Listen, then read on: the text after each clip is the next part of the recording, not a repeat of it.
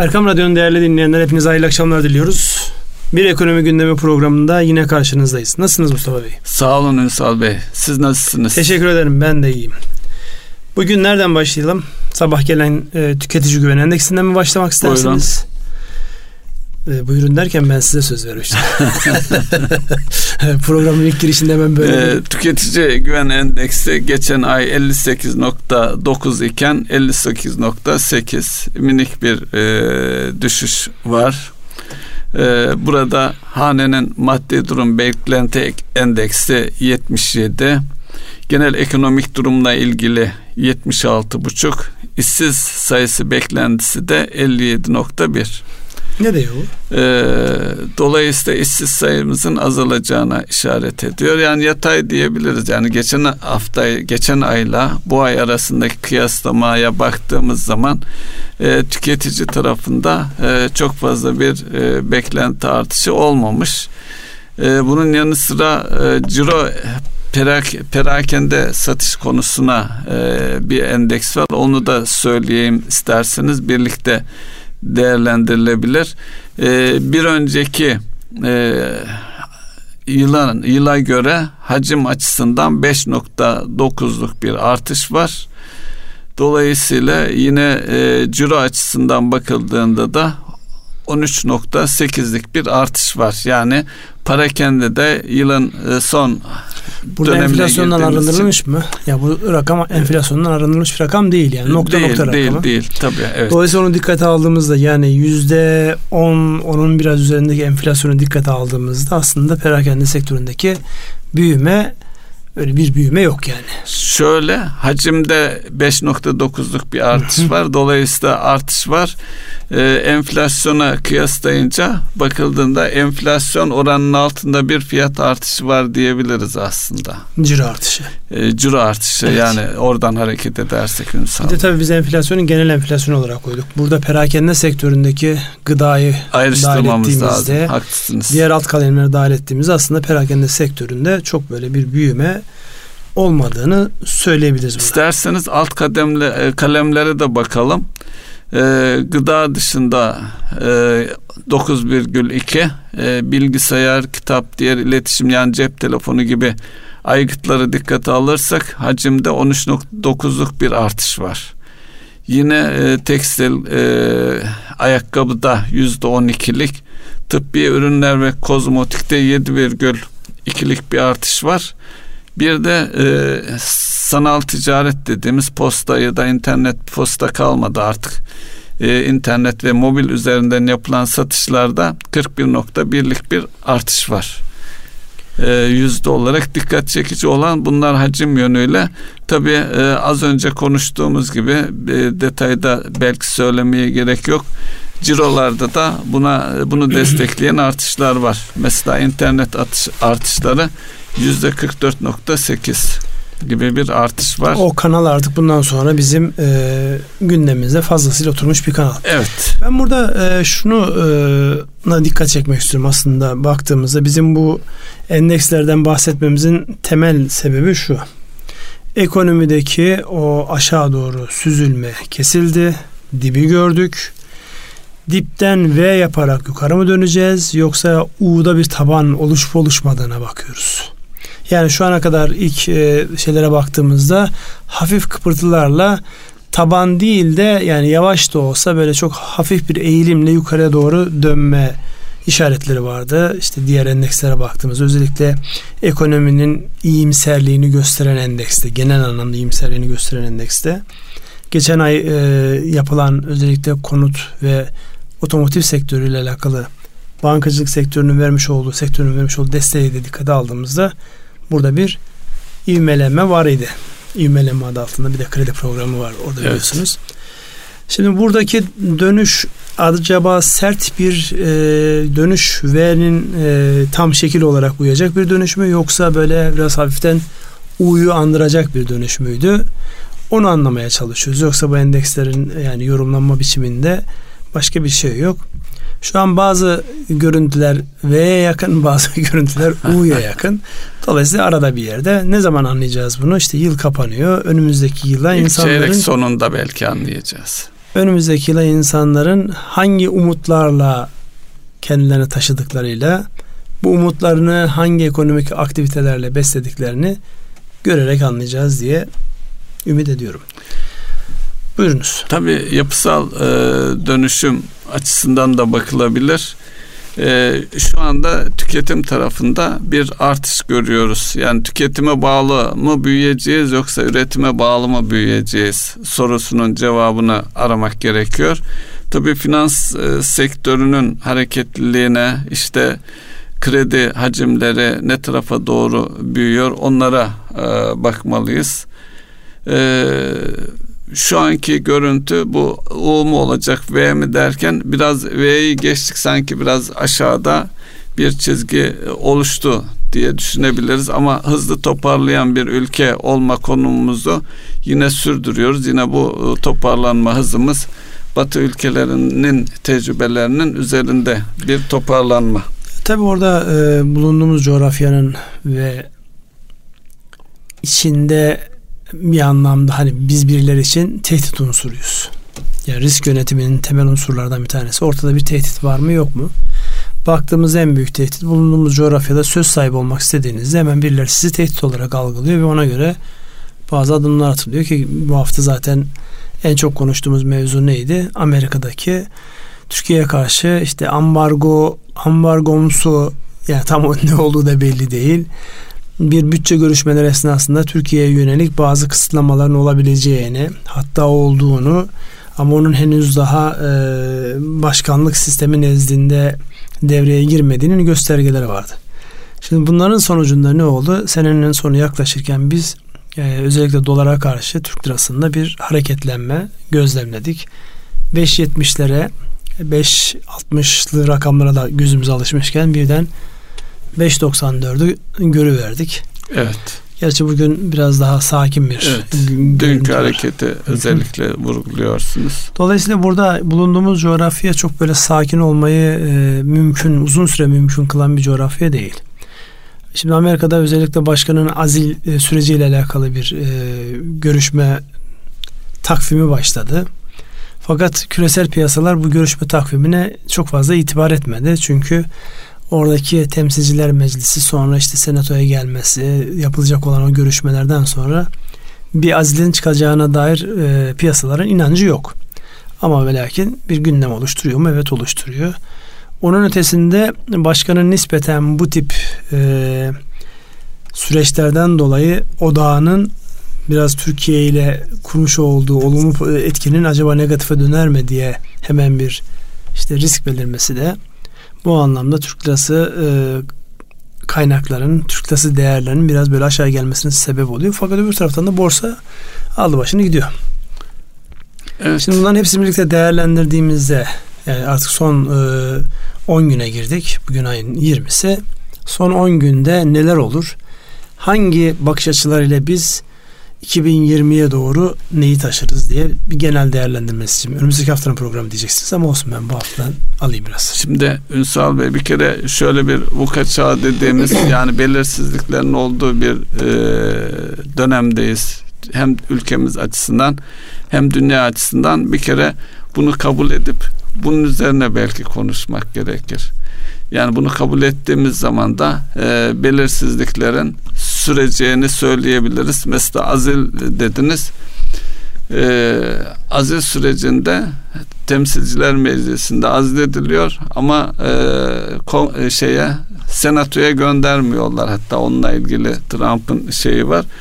Bu da sanki bir e, şey olarak tehdit unsuru olarak veya uzun süre konuşulmasını sağlamak gibi belki alt tarafta siyasi hedefler var. Ya seçim öncesinde yıpratma süreci evet. var. Ama rakip yok yani şu an baktığınızda rakip olarak çıkacak olan demokratlardan çıkacak olan adaylara bakıyorsunuz. Ee, her adım adeta e, Trump'ın yeniden seçilmesini teyit eder mahiyetteki gelişmeler. Bir de şunu kabul etmek lazım. Her ne kadar burada söylenen şeylerde e, özellikle e, senatoyu çalıştırmadığına dair en en yoğunlaşılan başlık orası malumunuz.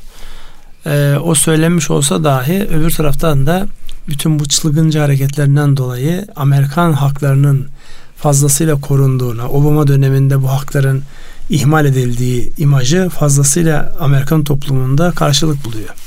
Dolayısıyla biz hangi gözle değerlendirirsek değerlendirelim e, Trump'ın bir cazibesi var. var. Bir popülaritesi var. Dolayısıyla bu popülariteyi de sonuna kadar kullanacaktır. Diyecekleri hiçbir şey yok. Yani. Sadece bu yeni yaptıkları ön anlaşmayla ilk faz deniyor Ünsal Bey.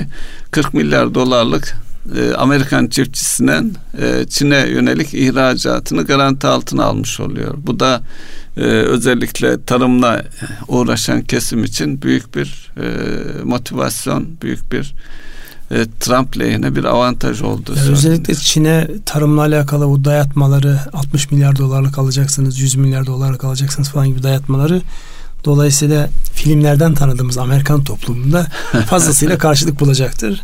Az önce söylemiş olduğunuz VUCA çağının yani bilenler için tekrar olsun bilmeyenler için de bu dönemdeki bu belirsizliklerin ve oynaklığın anlatılmasıyla alakalı dört tane kelimenin baş harflerinden oluşan bir e, akrostiş diyebileceğimiz bir hadise. Nedir onlar? Bir tanesi oynaklık. Öngörülemez oynaklıktan bahsediyoruz. Öbürü belirsizlik. Bir diğeri olaylar o kadar iç içe geçti ki çok kompleks. Yani kimin eli kimin cebinde ne oluyor kimin burada menfaati var burada kavga ediyorlar öbür tarafta ticareti geliştiriyorlar aynı şey bizim için de geçerli. Tüketici güven endeksi konuşurken tam Amerika'ya gittik Ünsal Bey Karışık bir paragraf işte. Yazıyor olsak bir paragrafın içerisinde evet her şey yani. var. Ama bu, bu, bu işin zaten gerçeği de bu yani şu an yaşamış olduğumuz hadisede Türkiye'deki güven endeksinde Amerika ile olan ilişkilerimiz birden gerildiğinde içerideki insanlar geriliyor. Acaba bizim başımıza bir şey gelecek mi? Gerçi siz e, toplantı öncesinde özellikle bu asgari ücret belirleme komisyonunun şeyler notlarınızı gördüm. Vakit bulup konuşabilecek misiniz bilmiyorum ama e, kararı bekleyeceğiz öyle görünüyor. bir diğer başlık da yani ne saydık? E, oynaklık dedik, belirsizlik dedik. E, karmaşa, kompleks e, olmasından bahsettik. Son olarak da bilinç eksikliği. Şimdi bunların olduğu bir dönemde miyiz? Evet bunların olduğu bir dönemdeyiz. Yani her şey gözünüz önünde tahakkuk ediyor ama ne olduğunu anlamıyorsunuz. Bu birçok konuda böyle. Sadece Tecrübeleriniz de işe yaramıyor. Tecrübe zaten artık şu an maalesef ve maalesef işe yaramıyor. Herkesin oturup karar vermesi gereken şey ister birey anlamında kendimizle alakalı fert, ferdi olarak kendimizi yönetelim. İsterse bir organizasyonu yönetelim. Dün bildiklerimiz evet önemli, değerli fakat onların üzerinden herhangi bir oyun kurulamaz. Onlar ara ara dönüp hatırlayacağımız ama ve lakin geleceğe yönelik yeni yeni yeni yetenekler geliştirmemiz gerekiyor. Geçen hafta biraz burada taşınabilir soft yeteneklerden bahsetmiştik. Burada da aynen böyle yeni gelişmeler var ve o yeni gelişmeler sizin geçmişte bildiklerinizle hiçbir şekilde izah etme şansınız yok. Yani Amerika-Çin ilişkisi dönüyorsunuz Avrupa işte İngiltere'nin şu an geldiği nokta bu sizin daha önceden bildiğiniz tekrar olan bir film değil yeni bir film yeni bir senaryo ve bu senaryonun içerisinde siz de bir köşesindesiniz.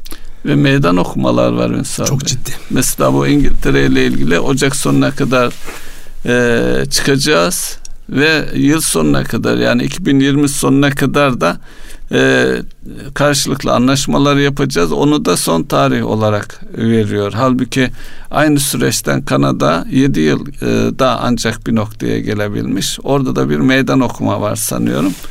Tabi bunların da bize biz de e, yeni koşullarda İngiltere ile karşılıklı bir anlaşma yapmak zorundayız. Ya sadece İngiltere'li değil. Yani şu an Avrupa ile geldiğimiz nokta da çok enteresan değil mi? İşte evet. Almanya'da aramız biraz gerginleşiyor. Hemen böyle bakıyorsunuz medyada, sosyal medyada özellikle işte Alman araçlarını almayalım. Almanya'yı protesto edelim falan gibi böyle enteresan bir dalga yayılıyor. Sonra bir hafta geçiyor, o unutuluyor, yeni bir gündem maddesi geliyor. Dolayısıyla bunların hepsinin birlikte olduğu dönemde insanlar işlerini yönetecekler, işlerine liderlik yapacaklar. Çok zor bir dönemdeyiz. Çok zor. Yani şunu kabul edelim. Günümüzün insanları ister ekonomi yönetsinler, ister siyaset yönetsinler, ister bir sivil toplum kuruluşlarını yönetsinler. Bugüne kadar olan alışkanlıklarından farklı alışkanlıklar, farklı beceriler geliştirmek zorunda. Bu döneme liderlik yapmak, gelecek geleceği görmek, vizyon çizmek onun için giderek zorlaşıyor. Ee, bu iyi bir şey mi? Yani tabii ki belirsizlik iyi bir şey değil ama bir gerçek. Böyle şu an. Kabul edeceksin evet. ve onu yöneteceksin. Evet devam edelim biz. Ya burada söylenecek VUCA çağına girersek e, VUCA çağından çıkamayız. Çünkü başından itibaren e, hiçbir e, şeyimizin öngörmediğimiz çok farklı şeyleri bize konuşuyoruz burada. Dolayısıyla öngörülü olmak iyidir ama gelişmeleri bilebilmek her zaman mümkün değil. Evet. Burada e, özellikle e, işletmeler açısından baktığımızda rekabet, uluslararası rekabet, ihracat yapma, ihracatın desteklenmesi. Kurlar arttığında hemen insanlar şöyle bir şeye giriyorlar. Aa, ne, ne güzel işte ihracatımız artacak. Daha doğrusu şöyle ihracat daha karlı hale gelecek. Gerçekten bizim ihracat yaptığımız kalemlere baktığımızda yani kurların yukarı gitmiş olması karlılığımızı arttırıyor mu sizce? Ee, şu var e, ithalat yapmak zorundayız aynı zamanda. Tabi uluslararası ticaret dediğinizde sadece e, yapıp satmak e, yetmiyor. O kadar kolay değil. E, ürününüzü e, tüketicinin, müşterinin ayağına kadar da götürmeniz gerekiyor. İşin lojistik tarafları buna benzer çok taraflı ilişkiler de var. Yani e, bir bütünlük içerisinde hepsiyle detayda da bir takım unsurlarınızın ilgileniyor olması lazım. Mesela bu en son e, şahit olduğum bir konu lojistikle ilgili e, bir takım e, taşımayla ilgili bizim taşımacı şirketlerin sıkıntıları var. Onların çözümü noktasında mesela AB yetkilileri haklısınız bu konuda diyormuş ancak arkasından da AB süreciyle ilgili bir şey söylemeniz lazım diyor aynı zamanda yani e, dayatma mı dersiniz veya ne dersiniz karşılıklı e, bir pazarlık mı veya pazarlığa oturmak için e, bir niyet görmek gibi e, bir e, ikilem içerisine de giriyoruz anladığım kadarıyla. Yani e, ithalat tarafında da ihracat tarafında da hele hele e, belki e, finansman noktasında konuşmamız gereken önemli bir hususta ülkemize dış kaynakların geliyor olması.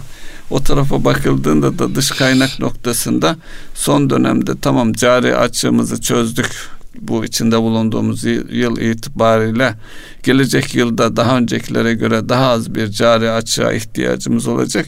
Ama bu arada da e, borç ödemeye devam ediyoruz. Dolayısıyla orada bir küçülme var. Oradan tekrar e, batılı finansörlerden arzu ettiğimiz ister e, uzun vadeli kaynak diyelim, doğrudan yatırım diyelim, isterseniz kısa vadeli portföy yatırımları diyelim. E, ne ölçüde geleceğe ne ilişkinde e, bir belirsiz orada da bir belirsizlik yaşanıyor. Ya bu belirsizliklerle alakalı ben size birkaç tane kelimeyi sorayım. Size ne çağrıştırdığını merak ediyorum. Uyarlanabilir olmak ne demek? Uyarlanabilir olmak herhalde e, şöyle yorumlayayım. İçin e, yeni bir e, şey durum ortaya çıktıysa eski neyse onunla yeni çıkan durumu uyumlaştırmak diye. Tamam. Anlıyorum. İşletmelere bireyler olarak biz bu gelişmelere, bu belirsizliklerin getirdiği gelişmelere nasıl uyumlanacağız? Çevikliğimizi nasıl sağlayacağız? Çevikliği de şu şekilde tarif edelim. Karşılaştığımız zorluklara karşı direnç gösterebilme, mukavemet edeme ve onları yönetme becerisi olarak koyalım yan yana. Şimdi hepimiz e, bir sürü belirsizlikler karşı karşıyayız. Şu an özellikle işletmelerin kendi e, gerçekleriyle hareket ederek kurlar oynuyor. Uluslararası gelişmeler var. Avrupa Birliği'ndeki konumumuz net değil. İngiltere çıktı mı çıkmadı mı o net değil. Amerika ile dost muyuz düşman mıyız o net değil. Doğu Akdeniz tarafına baktığımızda ee, orada inanılmaz kaynıyor. Libya ile bizim yapmış olduğumuz anlaşmalar her gün birilerinin canını yakıyor. Farklı ittifaklar oluşuyor. İslam dünyası ile alakalı bir bölünmüşlük, bir parçalanmışlık, bir zirve düzenlenecek. O zirveye ben seni istemem, sen beni istemezsin şeklindeki bir duruşlar. Türkiye orada ağırlığını koyarak idealini paylaşıyor. Diyor ki bizim ortak bir pazarımız olsun, ortak paramız olsun, Gerekiyorsa ortak ordumuz evet. olsun. Çünkü dünyanın muhtelif yerlerinde İslam dünyası kan ağlıyor ve biz buna karşı herhangi bir birlik gösteremiyoruz. Nasıl olacak ki biz buna adapte olacağız? İşletme taraflarını konuşalım. Istedim. İşletme tarafını konuşursak bir kere bu durumu e, birinci şart kabuldür herhalde. Bu şart içinde bulunduğumuz koşullar bir kabul etmek gerekiyor. İçinde e, şu gerçekler içerisindeyiz. İçeride dışarıda tabii firmalar açısından bakınca da işletmeler açısından bir de kendi içsel gerçekleri var. Onları da kabul etmeler lazım. Onları kabul ettikten sonra da bu içinde bulunduğumuz şartların e, yeni tehditleri, fırsatları ne? Onlara bakabilmek gerekiyor. Ona baktıktan sonra da e, işte neredeyiz, e, nereye gitmek istiyoruz, neleri değiştireceğiz, nasıl değiştireceğiz ve e, doğru yere gittiğimizden nasıl emin olacağız sorularının cevaplarını peş peşe e, somut bir şekilde ortaya koymak gerekir Tam diye da buradan bir soru soracağım. Çünkü bugünlerde özellikle iş liderleriyle çok çok görüştüğümüz hadise şu planlama konusu. Yani bazıları diyor ki ya ne yapacağız diyor. Yani ben diyor kendimce işte bir yıllık, iki yıllık bir planlama yapmıştım. Beş yıllık planı zaten düşünemiyorum diyor. Ama planlama yapmadan da olmaz. Stratejik plan, arkasından da iş planı yapacağım. Fakat hiçbir şey öngöremiyorum. Burada plansızlık mı yoksa o planları gerektiğinde esnetebilecek yani kırmayacak, bozmayacak. Çünkü o zaman rotasız hale geliyor gemiler. Nasıl bir e, esneklik kazandırılmalı ki o planlara hem elimizde rotamız olsun hem de değişen şartları görebilelim. Bu konuda mesela siz beraber çalıştığınız firmalarla ya da liderlerle neye kafa yoruyorsunuz? Ne yapıyorsunuz? Şimdi burada? aklıma bir e, söz geldi. Yanılmıyorsam Eisenhower'ın planlamayla ilgili e, savaş dönemini kastederek e, hiçbir savaş planlanarak kazanılamaz. Planın bir işe yaramadığını ifade ediyor. Cümlenin ikinci şartı da planlama yapmadan hiçbir savaşa giremezsiniz diyor. Tamam. Yani neticede planını yapmak zorundasın ama yaptığın planın yüzde yüz tutacağından emin olma diyor. Ama önce bir planlama yapma ihtiyacı var. Tabii şu da var. E, işletmeler deyince normalde e, özellikle küçük işletmelerde e, COBİ'lerin bir kısmını da dahil edebiliriz. E, ne yapılacağı e, sahibinin kafasında iç sesiyle kendisi sürekli konuşuyor belki. Bir kağıda dökmüyor. Bir şirketinin gerçeklerine göre bir ortak akılla bir planı, iş modeli, iş planı ne derseniz peş peşe e, bunları bir kağıda dökülmesi e, önemli. Bir de onun e, onu döktükten sonra da zaten içinde bulunduğumuz aylarda artık gelecek yılın bütçesinin netleştirildiği, onaylandığı süreç ee, varsa bir bütçe varsa kültürü. bir bütçe kültürü o da şey o da insanların kafasında belki bu zaman içerisinde fırsat oluşturmuştur bütçeyi düşünmek için çıkan fırsatları insanlar değerlendirdiği noktada ama o çıkan fırsatların üç gün sonra fırsat değil tehdit olduğu bir zarar doğurduğu, doğurduğu da bir gerçek. Dolayısıyla planınızı yapmanız, bütçenizi yapmanız, ona göre adım atmanız e, gerekir. Aksi halde bu belirsizliklerin yoğun olduğu bir dönemde e, savrulmak e, savrulma ihtimali yükselir. Şimdi ben e, iş liderlerinin ya da kanaat önderi diyebileceğimiz insanların ki biz ekonomiyle ilgili ve işletmelerle ilgili olduğumuz için ağırlıklı olarak oraları takip ediyoruz. Geçenlerde okuduğum bir yazıda bu belirsizlikle alakalı bir iş liderinin söylemiş olduğu şöyle bir ifade vardı o kadar çok şey belirsiz ki artık biz yatırımlar yapmak yerine işbirliklerine gidiyoruz. Yani bir yatırımı işte bir arsa aldım, fabrika kurdum gibi bir e, çözüm yerine benim işimi görecek kurulu fabrikası olan birileriyle elde edeceğim geliri paylaşacağım modeller üzerinde kafa yoruyorum. Satın almıyorum, kiralıyorum. E, yatırım yapmıyorum yatırım yapmış olanlarla o konuda yatırım yapmış. Peki dedim rekabeti nasıl yönetiyorsunuz burada? Yani şeyden sonra karşılaştık bir yerde bu şahısla. Nasıl yönetiyorsunuz diye sorduğumda da şunu söylüyor.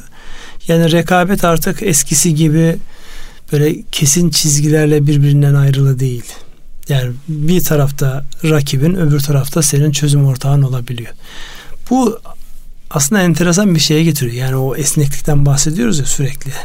Yani bunu son dönemlerde bu esnekliği ya da e, yılmazlık olarak yani yıldırmayacak senin zorluklar. O şekilde bizim dilimizde de kullanıldığı vaki. Değişen şartlarda maksimize edebilmek için çıkarlarını dün rakip gördüğünde işbirliği yapmak, o rekabetin beşlisi vardı ya tedarikçiler, alıcılar, muhtemel e, rakipler, rakipler ve piyasaya yeni girecek olanlar ve rakiplerin kendisi onları yeni baştan masaya yatırdık dedi. Ve herkesi bununla işbirliği yapabiliriz, bununla kesinlikle yapamayız diye. Yani rakiplerimizi diyor teker teker işbirliği yapabileceklerimiz ve yapamayacaklarımız Rakip analizi yapılmış yani. Gözden sürekli yapılıyor zaten. Yapılmak zorunda zaten bu. Ama rakiplerimizi bir de bu gözle değerlendirdik. Yani o bir yeni yatırım yaptıysa aynı yatırıma ben yapmadan, aynı yatırıma girmeden nasıl bunu hem onun lehine hem kendi lehime çeviririm diye bir enteresan bir nokta işte. Mesela belirsizlik nereye getiriyor insanları? Rakibinizle işbirliği yapmaya getiriyor. Evet. Onun haricinde başka neler var diye baktığımda bu başka birisiyle yapmış olduğum görüşmede biz diyor rotasyon ve çapraz eğitim konusuna çok önem vermeye başladık. Nedir dedim rotasyon ve çapraz eğitim? Doğrudan bizim sektörle alakası olmayan insanları davet ederek onların bakış açısıyla yani bir şey çözmüşlerse farklı bir bakış açısıyla oradan nasıl yararlanabiliriz noktasında çok farklı insanları dinliyoruz. Bu da bizde yeni ilhamlara sebep oluyor. Yeni çağrışımlara ve yeni e, başlıklar yakalamamıza sebep oluyor. Dolayısıyla eğitim konusu şu an en fazla üzerinde kafa yorduğumuz konulardan bir tanesi haline geldi. Bir daha başka bir kanal daha e, bahsetti. O da şu. Önerinin kimden geleceği e, belli olmaz. Parlak önerinin kimden geleceği belli olmaz düşüncesiyle müessese içerisinde hani daha önceden şey vardı. Dilek temenniler ya da işte iş önerileriniz varsa buraya açın. İşte insanları teşvik eden mekanizmayı. ISO 9000. yani adına ISO 9000 evet. deyin, başka bir şey deyin, e, mükemmellik yolculuğu deyin, ne derseniz deyin. Onların şekil olmaktan çıkarıp gerçekten insanların katkı yapacakları yani o düzeltici, önleyici faaliyetleri başka bir boyuta geçirerek çığır açıcı düşünceler diyebileceğimiz önerileri ve herkesin bir arada bulunduğu tartışma zeminlerini aşmaya çalışıyoruz. Tabii kültür ona çok fazla müsaade etmiyor. Dirençler çok yani özellikle apoletlilerle, ünvanlılarla nispeten bunlar biraz senin benim gibi yaşlı oluyorlar. Evet. Onlara karşı daha böyle yeniliği gören, eğilimleri gören genç insanların bir arada bulunup yani gelecekle alakalı tahminlerde o ikisini bir arada değerlendirmek Buna biraz diyor kültürel olarak zorlanmakla beraber ama biz bu yolları deniyoruz. Mesela bunlar çok enteresan. Farklı uygulamalar. E bize düşen nedir? Bize düşen e, büyük fotoğrafı görüp iyi uygulamaları bir araya getirmek. Mesela bu, bu da benim çok hoşuma gitti. Yani insanların e, kültürü bir kenara bırakmayacağız tabii. Kültür her zaman olacak ama öneri de rahat öneride bulunabilecekleri imkanları sağlayabilmek. Çünkü önerinin parlak önerinin kimden geleceği belli olmaz. Yani o garajda çalışan delikanlı e, örnekleri bizde ne kadar var bilmiyorum ama ama çay servisi yapan bir kişiden... Garaj olmadığı için başka bir yer öğrenci yurdu başka şeyler. Yani çay servisi yapan arkadaştan çünkü o, onlar en iyi gözlem yapan onlardır. Söyleyecekleri bir şeyler bakarsınız sizde çok ciddi bir iş modeli değişikliği bile sebep olabilir. Ona açık olmak lazım. Buyurun siz Ünsal devam. Bey, şimdi buradan devam edelim. Burası çok daha bence e, söyleyeceğimiz istatistiklerden çok daha dinleyiciler açısından değerli olduğunu düşünüyorum. Bu dediğinizi e, bir hakkın yapmak çok önemli. Ancak bunu nasıl yapacağız sorusu. Nasıl? E, bunu bulabilmek. Çünkü bakıldığında bunun en büyük engelleyicilerinden bir tanesi güç dağılımı. Yani e, güç derken siz apoletleri ifade ettiniz. e, bir işletmede çeşitli güç odakları oluşturuyor. Bir de e, büyük yaygın e, işletmelerden bölgesi şubesi olanları kastediyorum. Birileri sırça köşkte oturuyor olabilir. Genelde de öyle oluyor. Yani neticede müşterisiyle nerede kim kontak kuruyorsa ki bunlar genelde şubelerde veya işte satış temsilcisi, plasiyeri nereyse oralarda neler olup bittiğini bakmak lazım. Oralardaki asıl problem de orada, problemin olduğu yerde zaten çözüm de orada yani. Neticede problem yaşayan sonuna kadar onu ne şekilde çözeceğine yönelik bir fikri var. Ancak o fikri kendinden emin, başına herhangi bir e, şey gelmeyeceği e, huzuruyla, güveniyle problemi çözme durumunda yani karar verici durumdaki insanlara aktarabilmesi veya sizin e, altını çizdiğiniz gibi bir ekip olarak bir yere toplandıkları zaman oradaki insanların ne düşünüyorlarsa sadece çözüme, problemi ortaya koymak, sonra peşinden bir, belki bir toplantıyla bu problemlerin çözümünün neler neler olabileceğini e, herhangi bir ünvan sıkıntısı olmaksızın yani bir stajyer e, memurla elemanla bir e, üst seviyede gerekirse CEO'nun bile olduğu bir ortamda e, karşılıklı konuşup fikirleri, düşünceleri ortaya koyabilmek. Onunla alakalı ben... Bunu yapabilmek çok önemli. Müsaade. O önemli. Siz şimdi onu söylerken ben bir taraftan da böyle eski notlarımda yani böyle hoşuma giden belli ifadeleri not alarak muhakkak böyle e, bilgisayarımın ya da defterimin bir köşesine not almaya çalışıyorum. Siz onu söylerken aklıma bir şey geldi ama ne olduğunu tam şimdi ona baktım. E, dünyaca ünlü bir e, ajans, reklam ajansının e, başkanının Özellikle bu az önce VUCA yani oynaklık, belirsizlik, karışıklık ve bilinçsizlik diye e, baş harflerinden oluşan şeyi adam başka bir şekilde tarif etmiş. Yani o da demiş ki canlı, gerçek dışı, çılgın ve şaşırtıcı. Bu şekilde ele alın demiş bu belirsizliği bu daha böyle yani med, e, enerji yükselten enerji bir şey. yükselten bir şey yani. ya tamam Öteki oynaklık çökerten var. bir etkisi var. Ya oynaklık ya bu oynaklığı canlı kanlı böyle diye algılasanız da diyor. Yani mesela o notlarıma baktım ben yani onu not almışım. Canlı, gerçek dışı, çılgın ve şaşırtıcı. E, canlı kanlı bir şey diye algılasanız oynaklık artık olumsuz olmaktan çıkar. Keyif alabileceğiniz bir şeye dönüşebilir belki. Öbür taraftan gerçek dışı şöyle artık sanal e, gerçeklik denen bir hadise var. Yani bunu herhalde o anlamda ele almak lazım. Yani dünkü bilgimize göre gerçek dışı ama bugün gerçek. Yani şu an baktığımızda yaşadığımız birçok özellikle teknoloji bağlantılı yaşadığımız birçoğu dün sorsaydılar olur mu öyle şey demez miydik? Evet. Derdik. Dolayısıyla bugün gerçek gibi dışı gibi görünen ama yarın olabilme ihtimali olan diye. Yani oradaki o belirsizliği şimdilik gerçek dışı diye almak. Arkasından çılgın, şimdi biz çılgına genellikle böyle olumsuz bir anlam yüklüyoruz. Gerçi son bu çılgın projelerden sonra Kanal İstanbul'da Artık dahil olmak üzere o bizim kavram içinde, yerine oturmaya evet, başladı. Pozitif şey olarak algılıyoruz ve şaşırtıcı. Yani o e, şeylerden iş liderlerinden bir tanesinin şaşırt beni toplantıları yapıyoruz diye ifadelendirdiği hadise bu olsa gerek herhalde.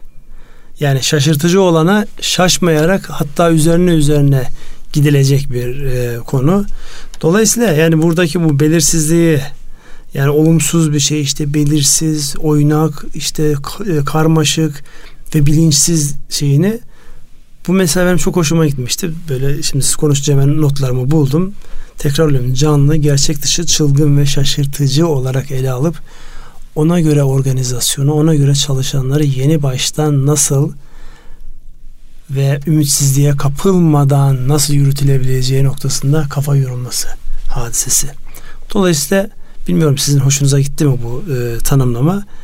Böyle bir bu, şey geliyor. E, evet. Kavramlar önemli çünkü. Hatta hatırlarsanız bu NLP çalışmalarında aradaki bağlacın ve ama rağmen olması bile kişinin neyi önceliklediğini ve neyi geri ittiği ile alakalı özellikle bunu e, lider koştuklarında çokça e, hadise yani hangi kelime yöne alıyor? Neyi öncelikliyor? O konuşmalardaki o kullanılan dilin e, kullanılan kelimelerin e, neyi önceliklediğini göstermek açısından önemli bir faktör olduğunu kullandığımız bir hadise yani siz de yapıyorsunuz bunu ben de yapıyorum. Dolayısıyla burada da yani o belirsizliklerin oynaklığın e, yerini canlı kanlı gerçek dışı ama gerçek olabilir. Çılgın ve şaşırtıcı diye değiştirdiğimizde korku umuda dönüşebilir. Ki zaten ikisinin arasında yaşamak. Evet. Bizim öyle. itikadımız öyle gerektirir. Evet. Umutla korku arasında bir yerde kendimizi konumlandırmak. Yani burada e, aradığı zaman çözüm bulabiliyor insanlar. Dolayısıyla bizim de herhalde yapmamız gereken önce dilimizin döndüğünce radyo buna bir vesiledir. İnsanlara en olumsuz gibi görünen zamanlarda bile nasıl olumlu bakılabileceği ile alakalı bir paradigma, bir bakış açısı değişikliğini sağlama noktasında bol bol kendimize ve çevremize telkinde bulunmamız lazım ki doğruya doğru yürüyelim. Ama bu telkin şöyle değil ya bize bir şey olmaz. Hafif alma şeklindeki bir biz neleri açtık bakış açısından bahsetmiyorum ya da işte biz neleri açtık deyip aslında işte yani geçmişteki yapılmış bir zirve deneyimi işte Maslow'un o zirve deneyimi diye tabir ettikleri hadise burada çok olmayabilir. Çünkü evet. bu daha önce de yaşamış bu kaç anda her şey. Öyle değerlendirmek evet. lazım gerekir. Bir de risk algısı özellikle biz bir programda değinmiştik ona. Risk algısı ve risk yönetimi ile alakalı insanların bilincini yeniden gözden geçirmesine fayda var. Sizin versiniz e, riske geçmeden e, katkıda bulunacağım bir e, konu Buyurun. var. O da şu. Şimdi e, ünvanı, pozisyonu ne olursa olsun kişilerin e, şirketlerine, işletmelerine sadakati ve aidiyeti de çok önemli. Burada kişilere mesela asgari ücret konuşuyoruz. Ücret e, çok önemli. Ama kişiyi birinci derecede şirketine, işletmesine bağlayan bir şey olarak göremeyiz. Burada e, psikolojik olarak da insanlara kendi işleriyle ilgili fikirleri, katkıları neyse onu sormak, onun hayata eğer ki orada herkesin her dediğini yapmak elbette mümkün değil. Ama kişilerin fikrinin sorulması, onların değerlendirilmesi ve onların e, işletmeye taşınabilmesi kişinin tatmini için şirkete bağlılığı için en önemli unsurlardan bir tanesi. Bu yıllardan beri böyle hatta hatırlıyorum e, bu eski e, 70'li yıllarda işte sendikaların güçlü olduğu dönemlerde işte işçilerin yönetime katılması gibi şeyler konuşuluyordu işte nasıl 70'li yıllar mı? 70'li. Siz çok yaşlıymışsınız. Yaşım belli oluyor galiba o zamanki adı hatta e, şey diye de e, eleştiriler de geliyordu işte e, yönetime katılmayla bu sağ sol Marksist şeyler falan konuşulduğunda işte bu yönetime katılma falan diyorsunuz bu işte kapitalizmin incir yaprağıdır falan gibi yorumlar da yapılıyordu. Bugüne gelelim. Bugüne neticede bir kişinin hangi e, konumda olursa olsun sadece sanki şöyle de algılanıyor. O da e, tam ifade etmez. Alt kademedekilere isim e, düşünceleri sorulmuyor gibi algılanabilir.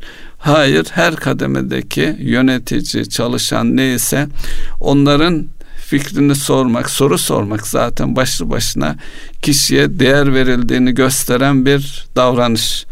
Bu e, sizin az önce detaylı anlatmaya çalıştığınız e, canlılığın harekete geçirilmesi için belki ilk adımı burada atılması gerekir diye düşünüyorum. Buyurun risk yönetimiyle ilgili. Yani risk yönetiminden ziyade zaten e, risk eşittir belirsizliğin yönetilmesidir yani bir şeyin olma ihtimalinin yönetilmesi. Şimdi e, olma ihtimali belirsizlikte daha fazla değil mi? Evet daha fazla. Öyle bir çağdayız. Evet öyle bir çağdayız. Burada sizin bıraktığınız yerden ben söyleyeyim. Az önce yani e, işletmelerde işler kötüye gittiğinde o çok hissedilmiyor. Çünkü e, var olma savaşı verildiği ortamlarda insanların hassasiyeti kayboluyor. Yani onun minimum seviyede olduğu ya da olmaması gereken bir şey olarak algılayarak bir konuya dikkat çekmek istiyorum.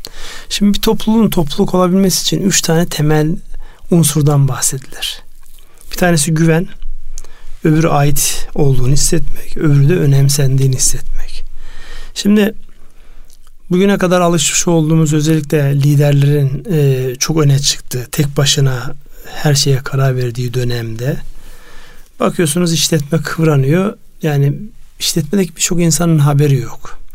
Olsa diyeceksiniz moraller bozulacak. Bu da bir yöntemdir. Yani insanlara işlerin kötü gittiğini, e, düşünülenden ya da görülenden daha kötü olduğunu söylememek pozitifte kalabilmek açısından önemlidir ama çözüm üretme noktasında aslında bu bir dezavantaj.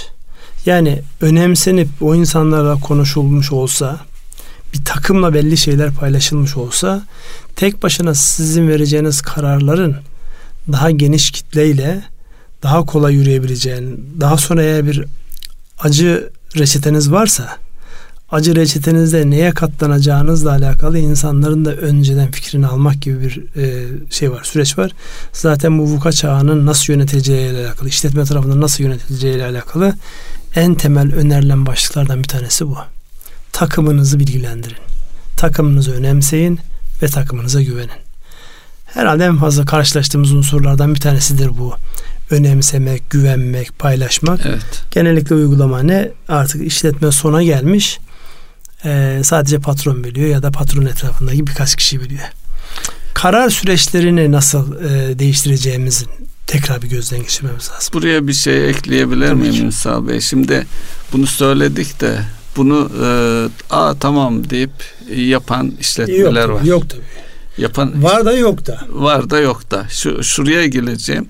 İlk toplantılarda bu ilk girişimler büyük bir ihtimalle fiyasko ve hayal kırıklığıyla e, Evet. sonuçlanır. Bunun nedeni de tamam siz durup dururken bir gün bir şey söylüyorsunuz da bunun gerçekten sizin samimiyetinize inanması, güvenmesi e, için bir zamana ihtiyaç var. Yani bazı mesela şeydir yöneticiler benim kapımın kapım kapatmam açıktır herkes gelebilir diye bir beklentisi olur. Halbuki kapının önünde görünmeyen köpek balıkları vardır. Kimse gelemez yani. Onun için bu tür toplantılarda şunu demek istiyorum.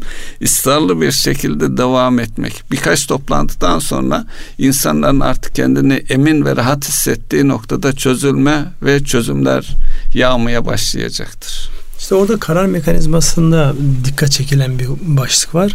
Yani tamam işler kötü olabilir. İşler kötü olmasa dahi değişen şartlar sizin işinizi bir müddet sonra anlamsız hale getirebilir. Çünkü yıkıcı inovasyonun olduğu bir dönem yaşıyoruz. Bir gelişme oluyor, bir Yıkıcı sektörü teknolojiler, yıkıcı gelişmeler evet. bir gelişme oluyor. O gelişme e, darma duman ediyor. Hatırlar mısınız? Geçen defa paylaştığım bir yazı vardı. Ee, şu an işte fosil yakıtla çalışan e, motorlardan elektrikli motorlara geçildiğinde kaç sektör yok oluyor diye bir yazının şeyini göndermiştim. Ee, hatırlarsanız Evet. mentorluk yapan bir kişinin dikkat çektiği bir başlıktı. Yani tabii teknik detaylara bilmiyoruz. Binlerce parçadan oluşan bir motor yapısı 200 parçadan oluşan çok daha basit, çok daha teknolojik bir yapıya dönüşüyor. Ünsal Bey bu IFGM modeli yeni bir değişikliğe gitti 2020 ile ilgili. Bu Önce yıkıcı ne olduğundan bahsederseniz e, mükemmellik mükemmellik. e, kalite, kalite, yönetim sisteminde evet, bir mükemmel yönetim bir sistemi tarz. olarak orada da e, yeni şeyde yıkıcı teknolojileri önemli bir başlık olarak ele alıyorlar. Yani almamak mümkün değil artık yani şu an şu gerçek. Bulunduğumuz yerde dünyanın yani hiç adını sanını bilmediğimiz bir ülkesinde geliştirilen bir mekanizma bizim işimizi yerle bir edebilir. Yani en basitinden işte şu düşünün Türkiye'de e, hangi şehirler Bursa başta olmak üzere Bursa, Konya, e, Denizli'de var mı çok emin olamadım ama otomotiv yan sanayi olarak çok kuvvetliler. Evet. Şimdi siz neye göre otomotiv yan sanayisini dizayn etmişsiniz? Fosil yakıtla çalışan Evet. e, motorlara göre. Onların Benzinli, muhtemel dizel. Muhtemel çok önemli parçalarını üretiyorsunuz. Elektrikli motora geçince ne olacak bu sorunun cevabını bugünden düşünmek gerekiyor. Ya daha otomotivde elektrikli motorun sayısı işte e, yüzde bir bile değil, yüzde iki bile değil dediğiniz dakikada zaten yüzde on, yüzde yirmi, yüzde otuz olduğunda sizin artık e, vaktiniz tamamlanmış demektir. Elektrikli de parça sayısı 200'e iniyor Ünsal 200'e Bey. iniyor, evet. Diğeri 1200-1600 arasındaki Hı hı. parça sayısı 200'e iniyor. Dolayısıyla burada alın size gözümüzün önünde canlı kanlı bir tane örnek yani. Siz istediğiniz kadar yani ben e, fosil yakıtla çalışan motor e, otomotiv sektörünü en kaliteli bilmem neyi üreteyim diye. Sektör gidiyor.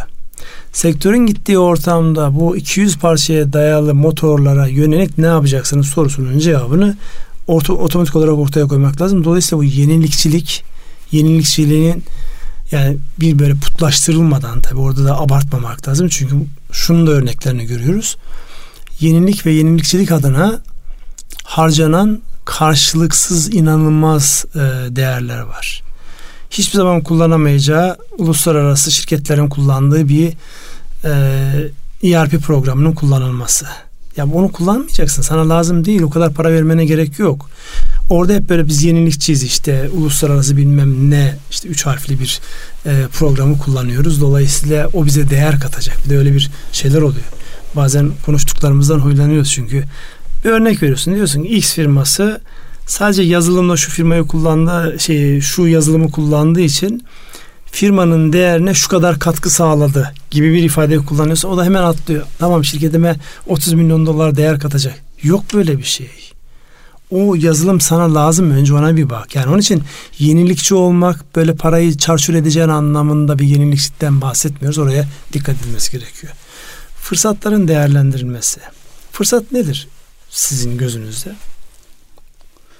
Fırsat, Gelişmesi gereken her alan fırsattır yani. Geleceğe yönelik e, kişiye veya işletmeye karlı hale getirecek.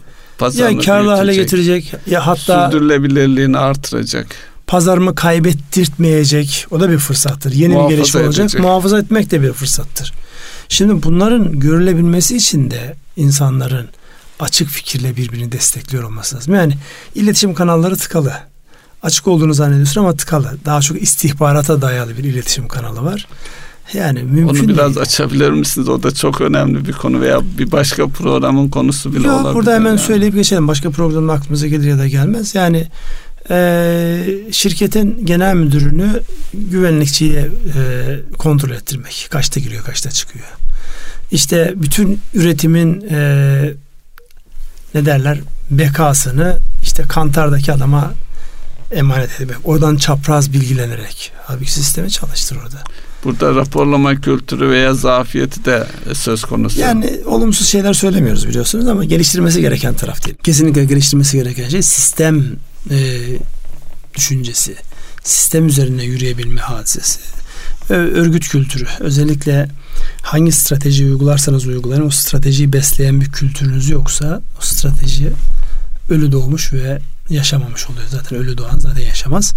Dolayısıyla yani kültürde ne tip değişiklikler yapacağınız, iklimin nasıl bir iklim olduğunu ve insanların nasıl beslendiğini ta iş alımından başlayarak o kariyer yol haritasına kadar her tarafa dokunması gereken bir alan olarak görünüyor. Dolayısıyla bunları yan yana alt alta üst üste koyduğunuzda belirsizlik çağı evet adı üzerinde belirsizlik ama yönetilemez değil. Çünkü sizi bugüne kadar getiren farkına varmadan aslında zaten bir sürü belirsizliğin içerisinden bugüne kadar gelmişsiniz. Yani bu bugün ortaya çıkmış bir icat değil. Sadece mekanizma çok hızlandı. Yani bir tane icat bir sektörü yok edebiliyor gibi başlıklar var. Evet. İstatistiklere girecek misiniz tekrar? Şimdi Buradan gidelim oraya. E, zamanımız e, daraldı. Belki e, konuşacağımız önemli şeyler vardı.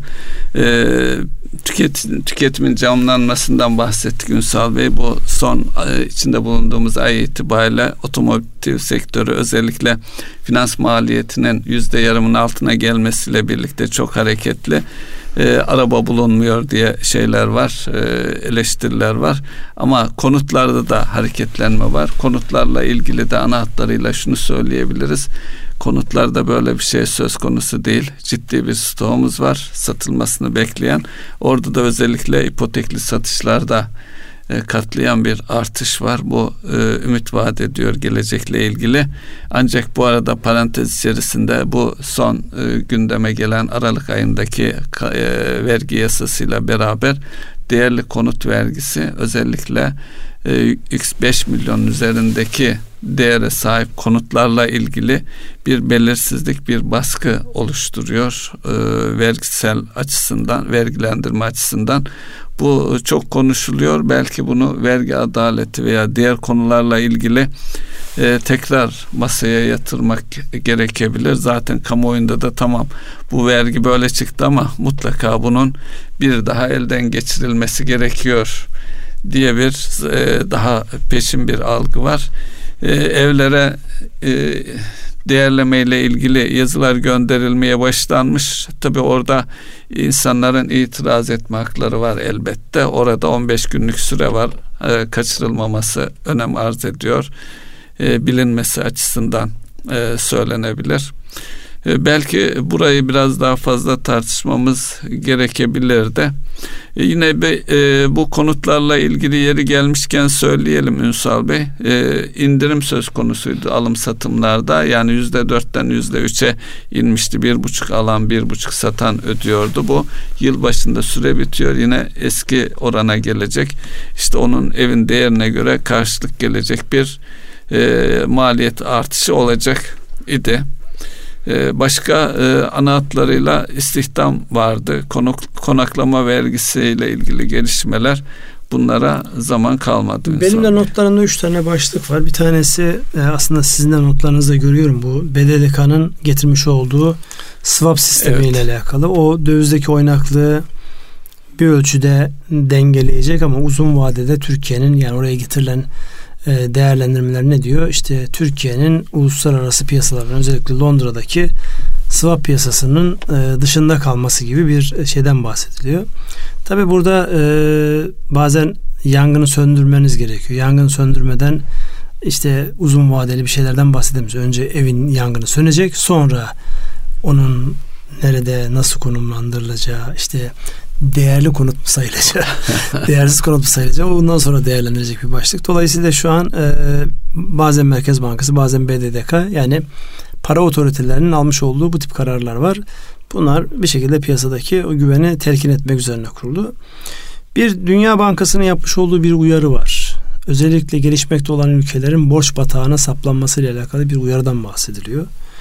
Rakamlara baktığımızda da gerçekten gelişmekte olan ülkelerin ürettiğinden daha fazla ya da ürettiğiyle karşılayam, karşılayamayacağı bir borç batağına sürüklendiğini ama buradan da tabii farklı şeyler çıkıyor ortaya. Özellikle e, dış ticaret fazlası veren, kaynak fazlası veren ve dünyaya ekonomik emperyal mantıkla bakan e, ülkelerin de arzuladığı şeylerden bir tanesi bu. Yani Afrika'ya girecekseniz önce gidiyorsunuz orada ihtiyaç olmayan bir 100 binlik stat yapıyorsunuz. Sonra borçlandırıyorsunuz. Arkasından oradaki işte e, yeraltı zenginlikleriyle alakalı haklar alıyorsunuz. Şu an Çin ve Amerika'nın çok yoğun bir şekilde Amerikalılar özel sektör kanalıyla Çin devlet destekli e, şirketler kanalıyla bu tip bir yapılanmalar var. Bu önemli bir başlık. Bizim açımızdan özellikle cari dengenin sağlanması noktasında önemli bir unsur olan enerji fiyatlaması ve enerjinin şu an güvenilir şekilde arzı ve kullanımı ile alakalı bu konuda Türkiye'nin bir anlamda e, önemli isimlerden, uluslararası anlamda önemli isimlerden Fatih Birol'un yapmış olduğu bir değerlendirme var. Şu an enerji fiyatları olabilecek en makul seviyelerde. Dolayısıyla yani enerji fiyatları nereye gider noktası makulün bu olduğu kabul edilip ona göre değerlendirmelerin yapılması icap eder diye bir not almışım. Onu da e, söylemiş olalım. Bu iyi oldu. Bu kaçağında en azından e, enerji maliyetlerinin bu seviyede kalacağından aşağı yukarı. Yani şu e, anki görüntü, şu anki dengeler bunu getiriyor ama biliyorsunuz işte iki tane drone'la kimin gönderdiği belli olmayan iki tane insansız hava aracıyla gidiyorsunuz bir rafineriye bomba atıyorsunuz. Petrol fiyatları iniyor, çıkıyor ama arkada başka e, operasyonların olduğunu görüyorsunuz. Bunlar hep olacaktır. Çılgınlar dönemindeyiz çılgınlar, sanal gerçeklikler ve şaşırılacak şeylerin olduğu dönemdeyiz. Ben o şeyi tanımı beğendim. Yani VUCA'yı böyle tanımlayalım bizde. Tamam. Ee, ama buradaki süreç şu e, önümüzdeki dönemde özellikle iş liderlik tarzının yeniden yeni baştan bir daha gözden geçirilmesi gerektiği konusu da gün gibi ortada. Çünkü değişim bir kere olabilecek bir hadise değil. Yani kainatta bile yaradan her an yaratmaya devam ediyorsa onun yansıması olarak da bizde e, kurmuş olduğumuz sistemlerde sürekli aynı e, mantıkla hareketli aynı e, düzeni devam ettirmekte sürekli iyileştirmek sürekli değişimleri yönetmek zorundayız. Bu da alışık olduğumuz liderlik tarzıyla değil yeni liderlik tarzlarıyla olmak zorunda deyip ben de cümleyi tamamlamış olayım. İlaveniz yoksa Buyurun. vedalaşalım. Var mı ilave? Yok. Yok mu? Erkam Radyo'nun değerli dinleyenleri bir ekonomi gündem programının daha sonuna geldik. Sürçü lisan eylediysek affola. Dilimizin döndüğünce belirsizlik çağında bir şeyleri nasıl belirli hale getirme noktasında kafa yormak gerektiğini dikkat çekmek istedik. Hepinize hayırlı akşamlar diliyoruz. Hayırlı akşamlar.